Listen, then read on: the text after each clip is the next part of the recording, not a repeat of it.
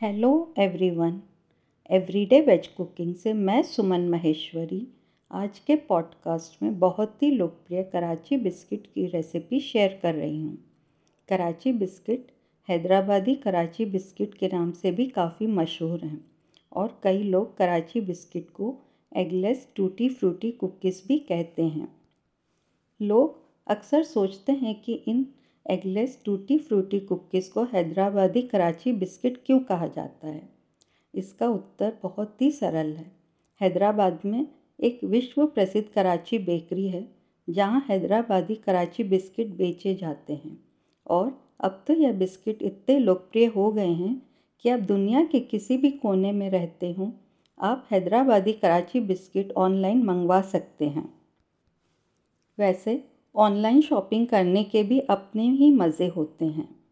अपने घर में, अपने फेवरेट कंफर्ट जोन में बैठे बैठे और अपनी पसंदीदा गज़ल सुनते सुनते आप कुछ भी कहीं से भी मंगवा सकते हैं और पसंद ना आने पर अपने फेवरेट कंफर्ट जोन में ही बैठे बैठे चाय पीते पीते तुरंत रिटर्न भी कर सकते हैं।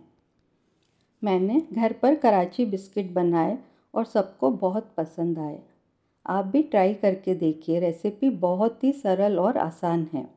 आइए, अब आप करीब 80 कराची बिस्किट के लिए सामग्री नोट कर लीजिए। आप लीजिए दो कप मैदा, आधा cup vanilla custard powder three fourth teaspoon baking powder एक कप नरम मक्खन, एक कप पिसी चीनी, दो चुटकी नमक, चौथाई कप दरदरे किए हुए काजू, आधा कप टूटी फ्रूटी चौथाई छोटा चम्मच मिक्स फ्रूट एसेंस और आवश्यकता अनुसार दूध। आइए, अब आप कराची बिस्किट बनाने की विधि नोट कर लीजिए। मैदा, कस्टर्ड पाउडर, बेकिंग पाउडर और नमक को एक छलनी में डालकर तीन बार छान लें ताकि सभी सामग्री अच्छी तरह से मिल जाए। अब एक बाउल में मक्खन और पिसी चीनी को स्पैचुला से अच्छी तरह से फेंट लें। मिक्सचर क्रीमी हो जाएगा। अब इसमें टूटी फ्रूटी, काजू और एसेंस डालकर अच्छी तरह से मिला लें। अब इसमें मैदा और कस्टर्ड पाउडर का मिक्सचर डालकर नरम नरम आटा गूँथ लें।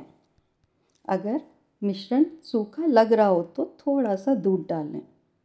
अब आटे को तीन से चार बराबर भागों में बांट लें और हाथों से रोल करके लंबाई में रोल बना लें। प्रत्येक रोल को क्लिंग रैप या फॉइल में कसकर लपेटें। प्रत्येक रोल को चारों तरफ़ से हल्के से दबाएँ और चौकोर आकार दें। अब रोल्स को दो से तीन घंटे के लिए फ्रिज में रख दें। रोल सख्त हो जाएँगे और उन्हें काटना बहुत आसान हो जाएगा। अब रोल्स को फ्रिज से निकाल लें। धारदार चाकू से बिस्किट्स काटें। मोटाई चौथाई इंच रखें।